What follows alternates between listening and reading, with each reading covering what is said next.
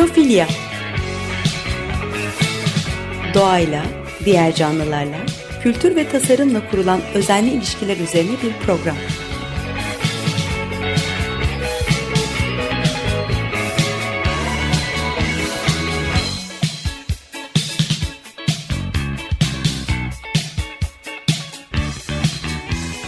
Hazırlayan ve sunan Nurhan Killer.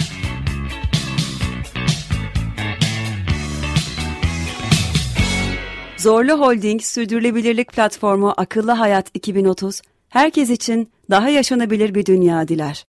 Merhaba Açık Radyo dinleyicileri. E, kulak verdiğiniz ve bizimle olduğunuz için teşekkürler. E, bu programda Stephen Batchelor ve kitabından bahsetmek istiyorum. E, kitabı The Art of Solitude, Yalnızlık Sanatı. Yalnızlık Sanatı Yale University Press tarafından 2020 yılında basılmış. Malum pandemi yalnızlığı, yalnız yaşamayı, az kişiyle veya insanın kendisiyle yaşamayı çoğalttı. Bu nedenle yazarı ve kitabını ele almak istedim bu programda.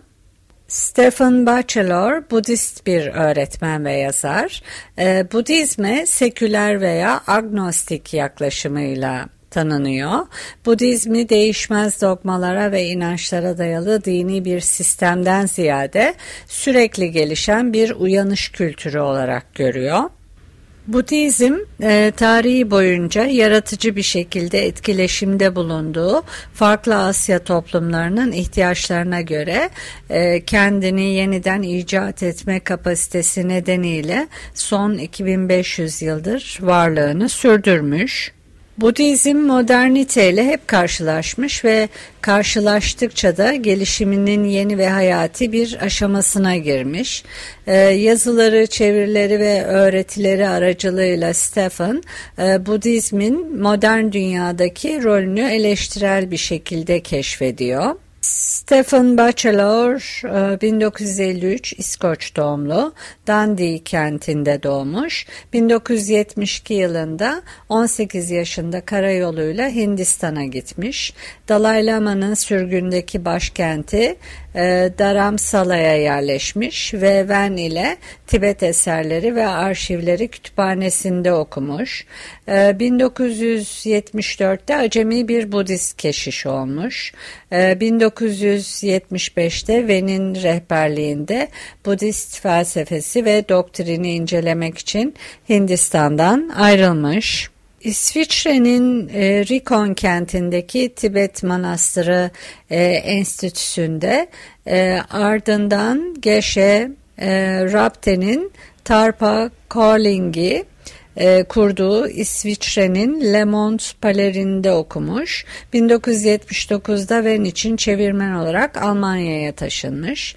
E, 1981'de e, Budist Ven'in rehberliğinde Zen Budizmi eğitimi almak için Güney Kore'deki Songwangsa Manastırı'na gitmiş. Japonya, Çin ve Tibet'e hac için gittiği 1984 sonbaharına kadar Kore'de kalmış. Stephen e, Sharpan Budist Araştırmaları ve Çağdaş Araştırmalar Koleji'nin 1996 e, yılında kurucu ortağı olmuş. Sonraları Fransa'ya taşınmış. Bordeaux yakınlarındaki küçük bir köyde yaşıyor. Bir sürü kitabı var. E, Yalnızlık Sanatı kitabında yalnızlığı ayrı bir psikolojik durum olarak analiz etmeye çalışmaktan ziyade bir pratik, bir yaşam biçimi olarak ele alıyor. Hatta bu yaklaşımın Buda ve Montaigne tarafından da aynı şekilde anlaşıldığını belirtiyor. İzolasyon ve yabancılaşmayı ise yalnızlığın karanlık, trajik yanları olarak görüyor. E, ister bir manastır hücresinde, ister bir sanatçının atölyesinde, isterse sorunlu bir evlilikte olsun, ölümlü halimize dokunarak yalnız olmanın ne anlama geldiğinin eşit bir parçası. Yalnızlığı aşk gibi insan yaşamının tek bir tanımla ele alınamayacak kadar karmaşık ve ilkel bir boyutu olarak e, görüyor. Güzel bir sözü var. Diyor ki yalnızlıkta yalnız olmaktan daha fazlası var. Gerçek yalnızlık geliştirilmesi gereken bir varoluş biçimi. İstediğiniz zaman açıp kapatamazsınız. Yalnızlık bir sanattır. Onu iyileştirmek ve stabilize etmek için zihinsel eğitim gereklidir. Yalnızlık pratiği yaptığınızda kendinizi e, ruhunuzun bakımına adarsınız. Kaçınılmaz olarak bazıları sorumluluktan kaçmanın ve ilişkilerden kaçmanın bir yolu olarak yalnızlığa çekilebilir. Ancak birçokları için dünya ile etkin ve yaratıcı bir şekilde ilişki kurmak için gereken içsel sakinliği ve özelliği geliştirmek için zaman ve alan sağlar yalnızlık. Ee, ister bir sanat eserinin önünde, ister nefesinizi gözlemlerken olsun, sessiz tefekkür anları hayatınızın ne hakkında olduğunu yeniden düşünmenize ve sizin için en önemli olanı yansıtmanıza izin verir. Ee, yalnızlık boş zamanı olan birkaç kişi için e, lüks bir şey değil. İnsan olmanın kaçınılmaz bir boyutu. İster dindara inananlar, ister ateistler olalım, yalnızlık içinde aynı varoluşsal sorularla yüzleşir ve onları keşfederiz. Bu kitabı gezip görmeleri, keşifleri ve çalışmalarından doğmuş ancak 20 yıllık buluntu malzemelerden kolaj yapma pratiğiyle şekillenmiş. Ee, nereye giderse gitsin kartonlara yapıştırdığı, sonra kesip kare mozaikler halinde düzenlediği atık, kağıt, kumaş ve plastikleri topluyor. Rastgele çöp parçalarından kolaj yapıyor yazar ve her kolajı bir şans ve düzen e, kombinasyonu haline getiriyor. E, yalnızlık sanatını da benzer şekilde tasarlamış ve uygulamış. E, Montaigne e, resimde bazen eserin e, ressamın elinden kurtulduğunu, fikirlerini ve anlayışını aştığını, onu hayrete düşürdüğünü ve derinden etkilenmesine yol açtığını gözlemlemiş. E, bu tür eserlerin e, zerafeti ve güzelliği e, sadece sanatçının niyeti olmadan değil, e, bilgisi olmadan oluyor. Benzer şekilde iyi bir okuyucu başkalarının yazılarında oraya yerleştirilen veya hatta yazarın fark ettiği değerli taşlardan başka taşlar bulur ve bu metinlere daha zengin anlam ve karakter kazandırır. E, bu kitabı bir kolaj olarak oluştururken e, yazarlık kontrolünü azaltmayı amaçlamış. Bu süreç e, geliştikçe farklı şeylerin nasıl bir araya geldiği sorusuna kendisini kaptırmış. E, yol gösterici ilkelerden birisi e, bitişiklik olmaması. Bu aynı malzemeden e, kestiği hiçbir iki parçanın son kompozisyonda birbirine bitişik olamayacağı ve böylece kolajın her bir parçasının etrafındaki parçalardan e, maksimum düzeyde farklılaşmasını sağladığı anlamına geliyor. E, bu her parçanın aynı zamanda ayrılmaz bir parçası olduğu matristen kendi yalnızlığı içinde canlı bir şekilde öne çıkmasını sağlıyor. Bu kitabı yazarken de aynı prensibi kullanmış. 32 bölümden hiçbirisinin öncesinden veya sonrasında aynı temayı işleyen bir bölümü yok ve bölümlerin sırası e, rastgele seçimle belirlendiğinden bu belirli bir bölümü yazarken son çalışmada başka hangi bölümün ondan önce veya sonra geleceği hakkında hiçbir fikri olmadığı anlamına geliyor. Bu nedenle her bölüm kendi başına ayakta durabilecek bir parça olarak yazılmış. Yazarın bir diğer önemli özelliği 60 yaşında olması. Çinliler için 60 yaşına girmek Zodyak'ın 12 yıllık 5 döngüsünü tamamlamış olmak demek. Ee, her ek yaşam yılı bir bonus, bir hediye olarak kabul ediliyor. Kore'de Konfüçyüs toplumunun katı davranış kuralları 60'ta gevşetiliyor. Sık sık tepelerde dolaşan şarkı söyleyen, soju içen ve kendilerini aptal yerine koyan yaşlı gruplarıyla karşılaşılırmış. Ee, kitabında Victor Hugo'dan alıntılar da var. Victor Hugo şöyle söylüyor. Yalnızlık büyük beyinler için iyidir ama küçükler için kötüdür. Aydınlatamaması beyinleri rahatsız eder. Ee, Hugo yalnızlığı bazen cehennem olarak tasvir ediyor. Ee, eski İngiliz çağdaşı William Wordsworth içinse yalnızlık kalbi neşeyle dolduran bir mutluluk. Yazar ise e, cehennem ve mutluluğun uç noktalarından büyük ölçüde kaçınarak burada bir özellik, merak, tefekkür, hayal gücü, ilham ve özen alanı olarak gördüğü yalnızlığın orta noktasını keşfe çıkıyor. Tarih boyunca bütün kültürlerde insanlar yalnızlıklarını yönetebilmek için ilaçlar almışlar. Bu amaçla şekerden kahveye, sigaradan vodkaya, aspirinden eroine, esrardan peyote'ye kadar çok çeşitli maddeler var. Ee, bunlar kendinizi ve kendiniz hakkında daha iyi hissetmenizi sağlayabiliyor. Küçük endişeler içinde boğulmak yerine onları tölere edip aşabiliyorsunuz bu sayede. İlaç verildiği verildiğinde stres seviyesi düşüyor, baş ağrıları geçiyor, kaygılar, can sıkıntısı ve yalnızlık kaybolabiliyor. Yalnızlığınızda kendinizi rahat hissediyorsunuz, duygularınız uyarılıyor, başkalarıyla daha rahat oluyorsunuz ve hayal gücünüz sıklıkla harekete geçiyor. İngiliz e, romancı ve filozof e, Aldous Huxley e, ilk kez meskalin almayı anlatan 1954 tarihli Algı Kapıları adlı e, makalesinde insanlığın genel olarak yapay cennetlerden vazgeçebilmesinin pek olası görünmediğini söylüyor. Çoğu erkek ve kadın en kötü ihtimalle o kadar acı verici, en iyi ihtimalle e, o kadar monoton, fakir ve sınırlı bir hayat e, sürerler ki kaçma dürtüsü sadece birkaç dakika içinde olsa kendilerini aşma özlemi insanların başlıca iştahlarından biri olmuştur ve her zaman da öyleydi diyor Huxley. Bu derin özleme rağmen modern toplumlar psikoaktif maddelere karşı genel olarak korkulu ve baskıcı bir tutum benimsedi. Huxley şöyle söylüyor, sınırsız kullanım için Batı sadece alkol ve tütüne izin verdi. Duvardaki diğer tüm dünya e, kimyasal kapılar e, uyuşturucu olarak etiketlendi ve yetkisiz giriş yapanlar iblis olarak görüldü.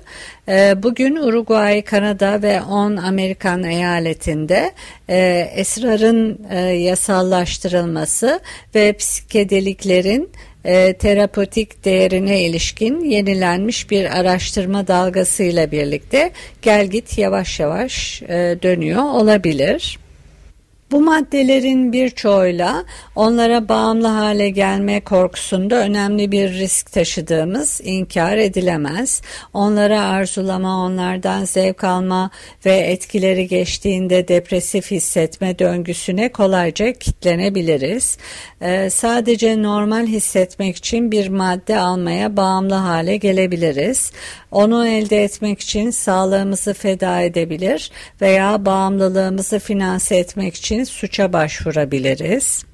Sorun sadece e, maddelerin kendilerinde değil, aynı zamanda onları nasıl kullanacağımıza dair bireysel veya toplumsal kafa karışıklığımızla da ilgili e, ve bu kafa karışıklığının temelinde ruhumuza nasıl bakacağımız, kendimizi nasıl yöneteceğimiz ve yalnızlığımızı nasıl yöneteceğimiz meselesi yatıyor e, diyor Stephen Batchelor.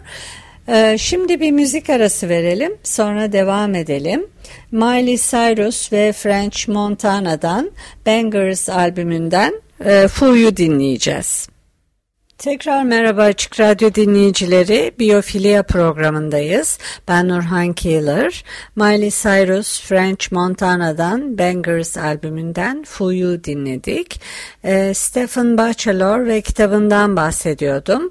E, kitabı yalnızlık üzerine. Adı Yalnızlık Sanatı. The Art of Solitude. E, yalnızlık Sanatı Yale University Press tarafından 2020 yılında basılmış. Yalnızlık Sanatı kitabında yalnızlığı bir psikolojik durum olarak analiz etmeye çalışmaktan ziyade bir pratik, bir yaşam biçimi olarak ele alıyor. Yalnızlığı aşk gibi insanın yaşamının tek bir tanımla ele alınmayacak kadar karmaşık ve ilkel bir boyutu olarak e, görüyor. Yalnızlıkta yalnız olmaktan daha fazlası var diyor. Gerçek yalnızlık geliştirilmesi gereken bir varoluş biçimi İstediğiniz zamanda açıp kapatabileceğiniz bir şey değil. Yalnızlık bir sanattır. Onu iyileştirmek ve stabilize etmek için zihinsel eğitim gereklidir. Yalnızlık pratiği yaptığınızda kendinizi e, ruhunuzun bakımına adarsınız. Ve kitapta bir hikaye anlatıyor. Bir kadın var. Kadın kilometrelerce yürüdükten sonra geniş bir nehrin kıyısına geliyor. Görünürde hiçbir köprü ya da kayık yok. Sadece uçsuz bucaksız su var. Üstelik kadın yüzme bilmiyor. Etrafında ona yardım edecek kimse olmadığı gibi geldiği yere de geri dönemiyor. Kadın tamamen yalnız. E, yere saçılmış birkaç ölü dalı bir araya topluyor kadın. Nehir kıyısından birkaç saz topluyor ve bir sal inşa etmeye başlıyor. Salı yaptıktan sonra onu suya itiyor, arkasından yüzüyor. E, üzerine uzanıp elleri ve ayaklarıyla kürek çekiyor. Ee, uzak kıyıya vardığında sal parçalanmaya yüz tutuyor. Ee, kadın karaya çıkmayı başarıyor ama sonra yoluna devam ediyor. Ee, bu daha iyi bir yaşam arayışında olan bir göçmen veya mülteci kadının hikayesi. Ailesiyle, kabilesiyle, köyüyle, e, çocukluğundan beri bildiği ve sevdiği her şeyle bağlarını koparmak için cesarete ihtiyacı var. Yalnız olmak ürkütücü olsa da başka seçeneği yok. Yine de onun ilk gerçek yalnızlık deneyimi. Yazar Stephen e, bu mesele, bu hikayeyi e, Gotama Buda'ya bağlıyor. Gotama Buda e, küçük ölçekli tarım topluluklarından oluşan geniş bir yerde Kuzeydoğu Hindistan'daki ilk monarşilerin ve şehirlerin ortaya çıktığı bir zamanda yaşadı.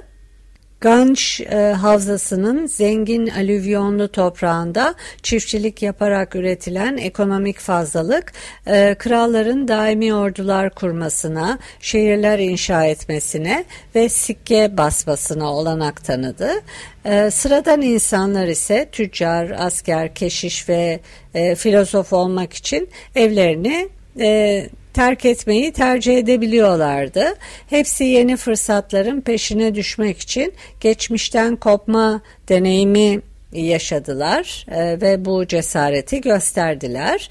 E, çok az şeyin değiştiği ve herkesin rolünde ve ilişkilerinde güvende olduğu birbirine sıkı sıkıya bağlı köy topluluklarında nesiller boyu yaşadıktan sonra aniden dünyada yalnız kaldılar. Bununla yüzleşmek zorunda kaldılar.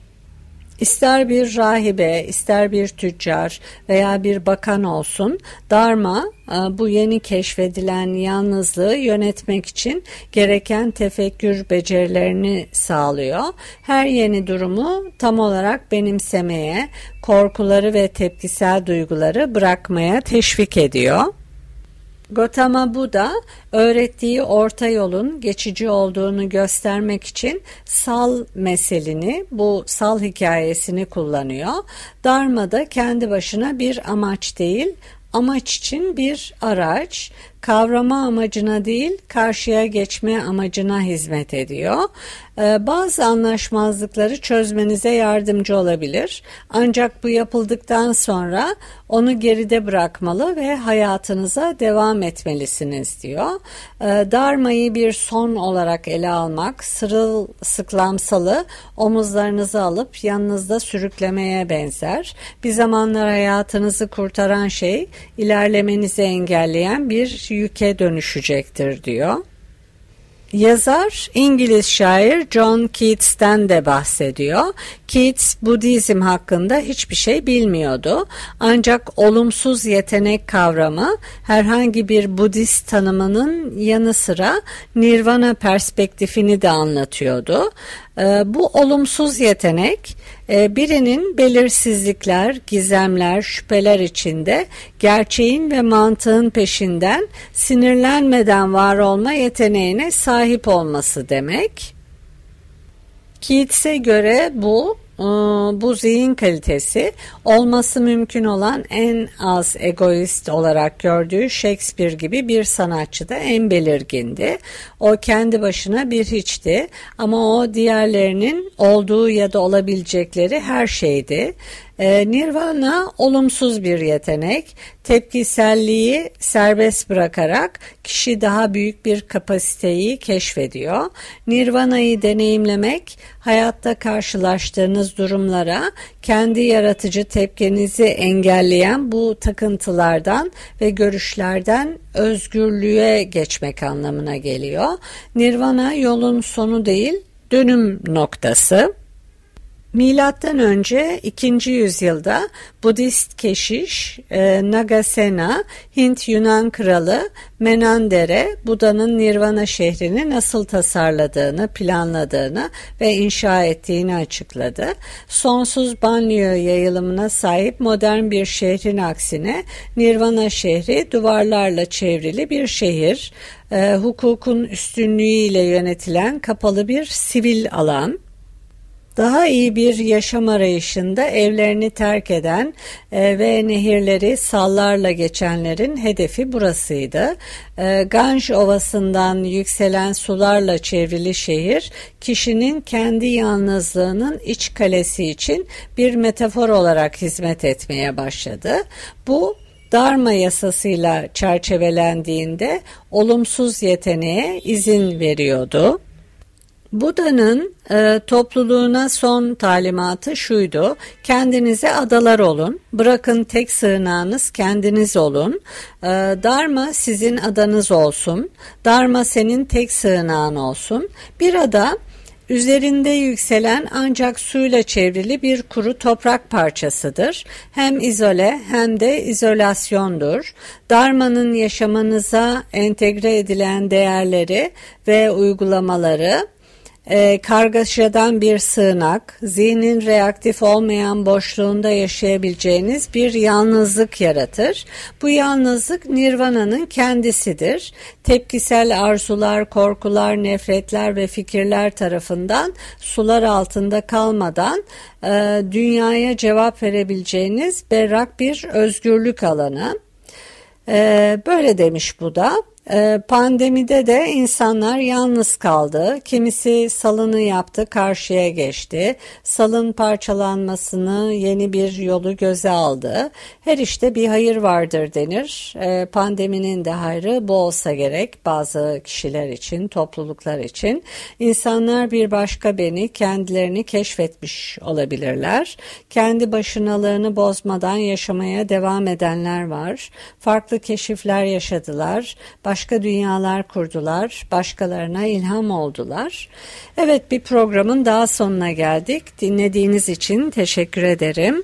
Ee, Edit'te Açık Radyo Prodüksiyon ekibine teşekkürler. Bir sonraki programda buluşmak üzere. Hoşçakalın.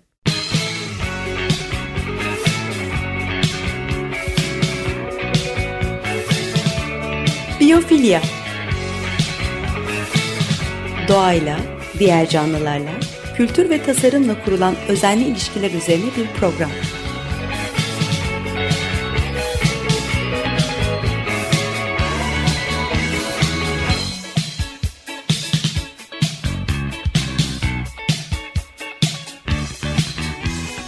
Hazırlayan ve sunan Nurhan Kiyılır.